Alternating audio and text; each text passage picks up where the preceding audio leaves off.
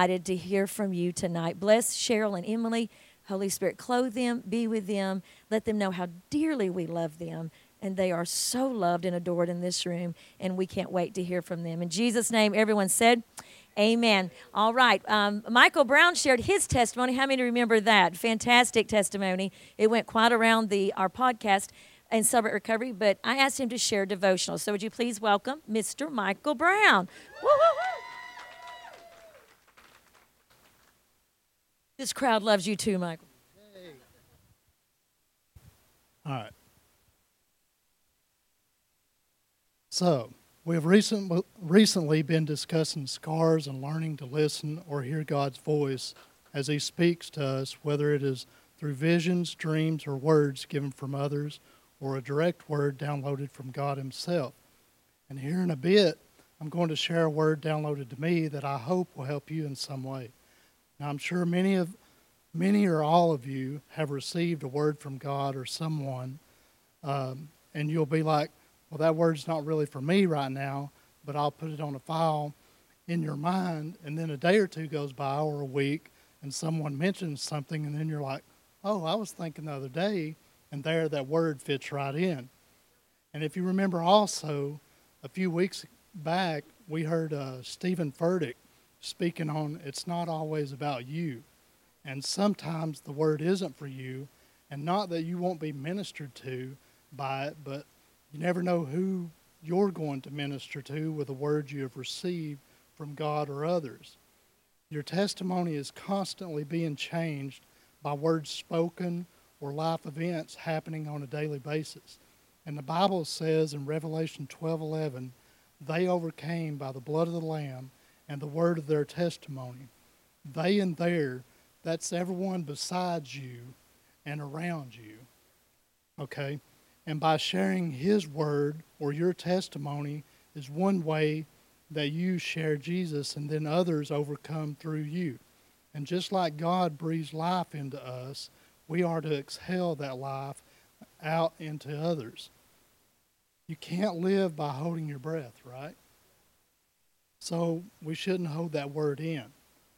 The Word of God is alive, and when it is shared, the breath of God is exhaled from us, giving others life.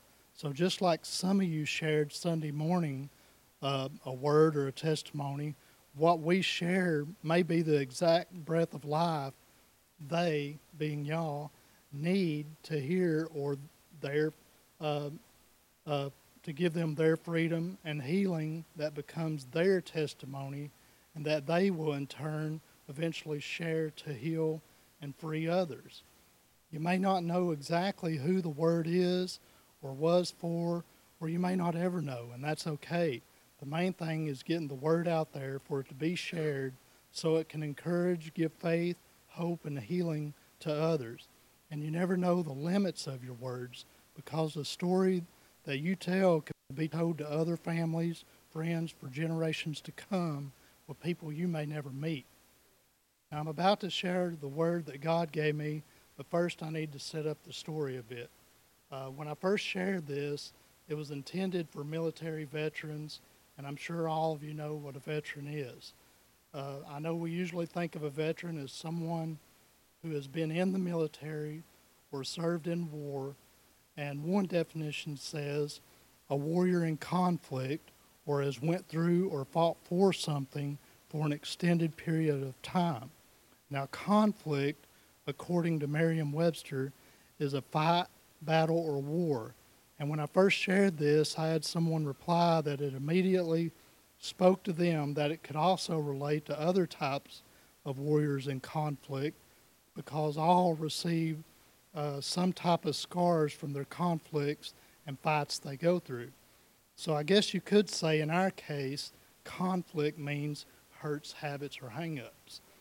And not to take away from a military veteran, but all who have been through conflicts fit the definition of a wounded veteran in their own way because we all have received scars from our battles for our freedom.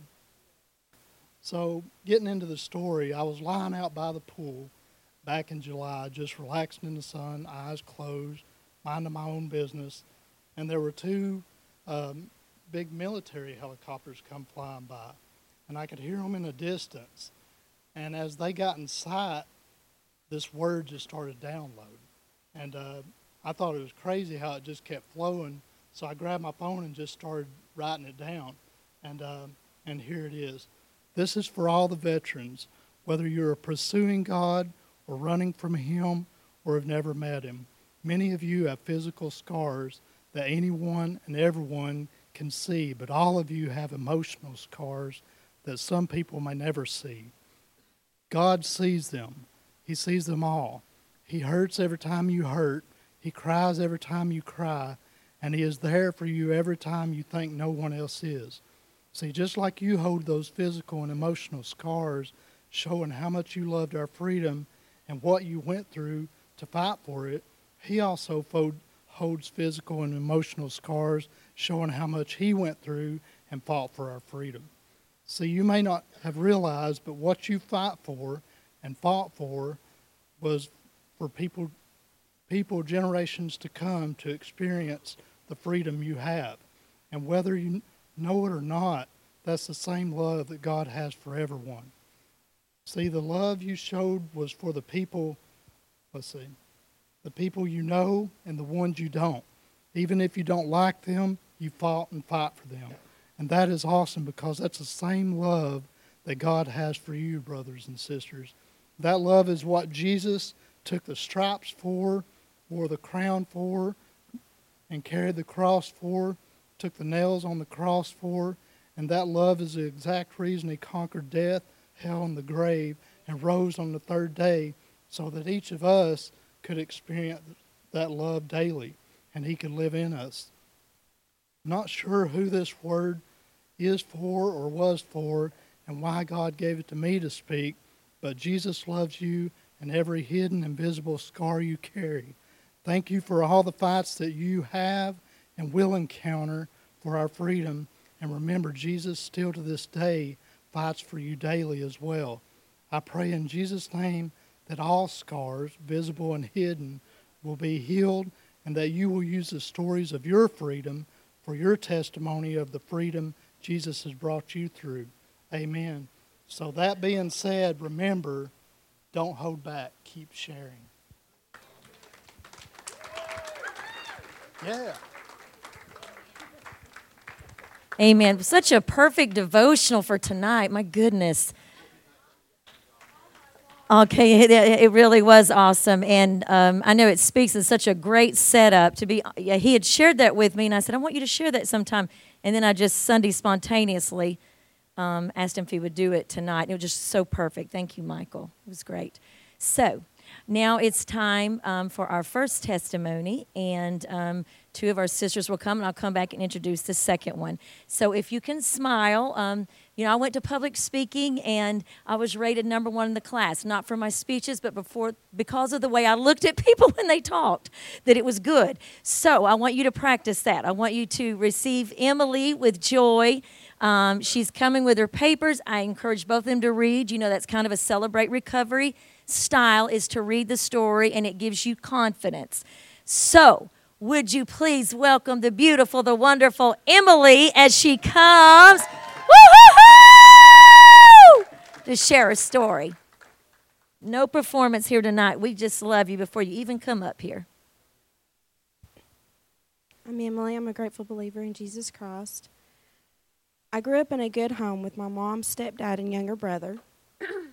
My parents got divorced when I was two, so I really don't have any, any memory of them being together. My, real father was a real fun, was a functioning alcoholic, but other than that, I had a normal childhood until I was 11 years old, and I got molested, and I got picked on at school a little bit for being chubby. It wasn't until then I noticed I wanted to feel different and be skinny. Sometimes at night, while mom and, and my stepdad was asleep, I would sneak downstairs to the medicine cabinet and drink the cough syrup and refill it back up with water. Then I started taking diet pills and became anorexic. This went on for several years until I was about 16 years old, and I, was dating this guy who made meth. So it wasn't long after that I was addicted. I was out of control. I started skipping school to, to get high. My parents finally found out when I was doing what I was doing after finding some residue in my bedroom. so they sent me to rehab where I stayed for 30 days soon after I relapsed. But I met this other guy that didn't do drugs, just drank. We dated for a little bit and at 17 got married with my parents hoping that would settle me down. I pretty much quit meth but picked up drinking. But about a month of, be- of being married, I found out I was pregnant. I quit s- even smoking. I gave my life to Christ, stayed in church. I had another child, which was a little boy. I stayed clean for five and a half years until until I took the kids and left my husband. I started drinking heavily and I lost my two children to my ex-husband. I was devastated. Things just got worse from there. I tried killing myself by putting a pistol to my head and thank God my friend caught me before I pulled the trigger. I continued drinking. Then I met this other guy. We started dating. He was really abusive mentally and physically. By then we both was addicted to pain pills really bad. I got pregnant and continued to use. And by the grace of God, he didn't my child didn't come out addicted. We got married, but eventually I had to take my son and leave and move back in with my parents because the abuse and control had gotten so bad. I started going to the methadone clinic and I thought, I'm okay. I'm getting prescribed this. Funds started running low and I had to stop going to the clinic. I didn't know what to do. I was a single mother, but my body hurt so bad I thought I was going to die coming off the methadone. So I went back to doing pills and heroin and selling pills to keep my habit up. I no longer could feel anything by snorting it. I started IV using. It wasn't long DCS came and put my son with his dad's mother. I nearly went crazy. I'd lost all three of my kids because of my addiction and dropped out of cosmetology school. I started shooting meth with heroin. After stealing so much from my parents and mom finding me overdosed in the bathroom floor, they had had enough and kicked me out. I eventually caught some charges and went to jail several times just to get out and do the same thing over. I was miserable. I no longer wanted to live. All this time, God kept tugging at my heart to come back to Him, but I didn't know how I could. I wasn't happy sober nor high. I wanted to quit but couldn't. One night I was about to get high and I cried to God and I told Him something had to change. I told Him if He didn't take me out, I was going to. I proceeded to get high. Then a week later, I got arrested and almost went into cardiac ar- arrest from withdrawing and spent three days in the hospital. I had to return back to jail. I told God I was really done this time and asked Him to give me a way out. I had a friend that wanted to bomb me out of jail, but I told him to let me stay in there. I didn't want that life anymore. I called my mom and told her I was done and I wanted to go to rehab. That's when I wrote The Women of Hope and the court agreed rehab is what I needed. So I was released to there, and God has changed my life tremendously. I've been sober a year next month. My family. My family is being restored, and I'm learning to love myself now for the first time ever. God keeps blessing me, and it's only by His grace all this is happening. Thanks for letting me share.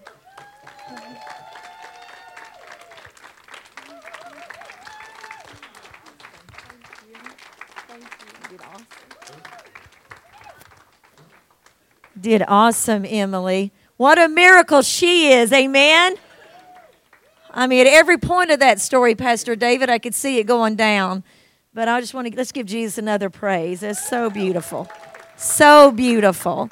And um, I was thinking today, as I've listened to both of their stories, they've read them to me. But I was just thinking, we've had so many people to share their stories, and there's never a you know a current or a running theme. We've had wealthy people that were raised good. We've had, you know what I'm saying? It, it just, uh, as we say, addiction um, is no respecter of persons. So we're so proud of you. Feel like you can breathe now? Yay! So precious. Okay, so beautiful. What a miracle you are, and how much we rejoice with Jesus Christ, and we give you all the glory, Lord. And Hope House. So now it is time for our um, second one. After that, I will close in prayer, and you see on an early night. And um, Cheryl has been with us longer because she's been at Hope House for long. She's gone through Esther. She's worked two Queen for days and gone to the neighborhoods with us. But besides, done so many awesome things. She's uh, spoken and taken care of our children for us. She's done so many things for Pastor David and Connie. Of course, so many unlimited things at Women of Hope. And she is currently working at Chick Fil A and I happened to randomly want a tea because at 2:30 and pulled in a little convertible, and there she was. Um, but uh, she has a word for you, and the same thing. We want to receive her with joy and know that the Lord will help her. I'm excited. Would you please welcome the awesome Cheryl?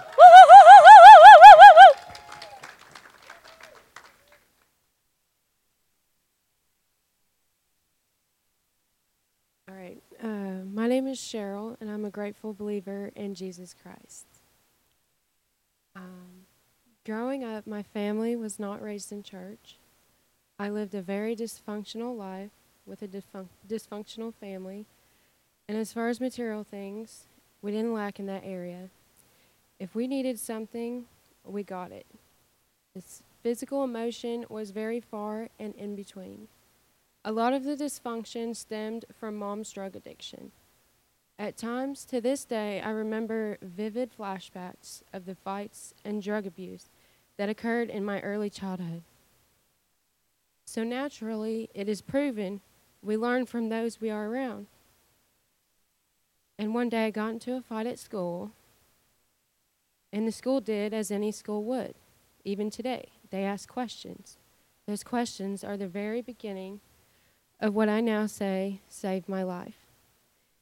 The school found out I had been molested, and from that moment, things seemed to be torn, although my life had been broken from the start. Long story short, we were ordered to move, and for a long time, I blamed myself. I blamed myself from tearing what we called our family apart. For pulling my sisters away from friends and their, their homeschool. Soon after, the little affection and love I had gotten glimpses of was completely gone.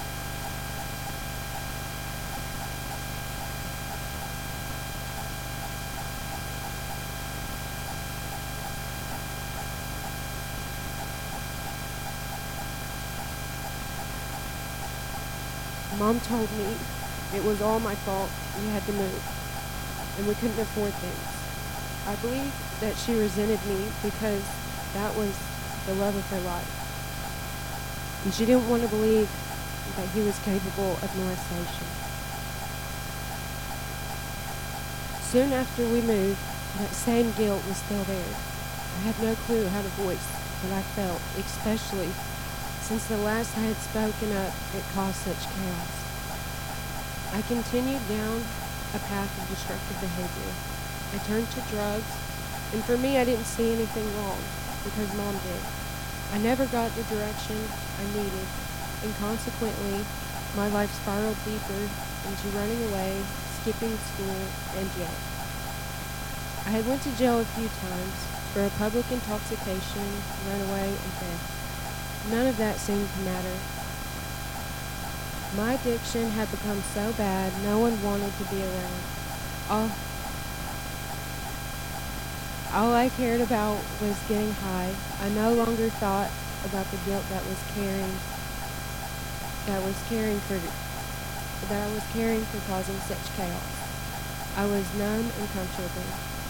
Each time I ran to the drugs, it was almost like a sick relationship. I came to know this drug addiction deeper each time. My life had become more destructive. At this point, I had completely forgotten about life. I was in a fog. And until one day, I remember being curious, walking the streets, looking at the churches, homeless, and wondering what it was about. As I walked, it wasn't long until I got really high and I started knocking on people's doors clearly out of my mind. And someone called the cops on me. I ended up getting booked in for possession. And during that six months, I met God and asked Jesus to come into my life. At this time, I didn't know what I was doing. The first church service that I had attended was in the Brown County Jail. And I will never forget the first time I felt the touch of God. That day, I didn't know Jesus or God as my Savior. And as I sat in the prayer circle, eyes closed, holding hands, and fire consumed me, as I jumped up and shouted hallelujah as tears flowed from my eyes. I would love to say that my destructive patterns had ended there. However, and I realized I had some trials and tribulations to walk through. I repeated the same insane behaviors. Except this time I had stepped it up few notches. I no longer was homeless, bouncing house to house. I was constantly playing with death, taking risks and chances, putting myself around people and places that I had no business being in. I found myself the addict that all feared of becoming. The addict that everyone said they would never become. I lived under a bridge, begging for food and money, doing whatever I had to, no matter what my consequences may have been. I was the addict. I was content. I was sick, and I thought living in a tent was a lot, with no bills and not having to answer to anyone, doing whatever, whenever. I didn't have priorities, and I didn't know what a priority was. All I knew was drugs. And at that time, I knew what a touch of God was.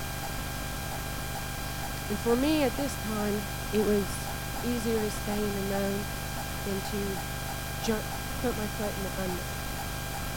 And I was looking for a way, and the way I just didn't know. And um, uh, I had got arrested again, and during the 15 days I was in there, I wrote the jail commander because I had got sick of it. And when I wrote the jail commander, he sent somebody there, and they sent me to the Woman of Hope. And at the time, I didn't know it was a 15 month program. I just knew it was a Christian program, and that's where I wanted to be. So um, I thank God for the Woman of Hope and being clean 15 months. And I have a little little verse that I would like to speak, and it's uh, Job 22, 28. The Word of God says, "I'm made in God's image. I can have what it says I can have, do what it says I can do. I will decree a thing, and it will be established for me. Light will shine on my way."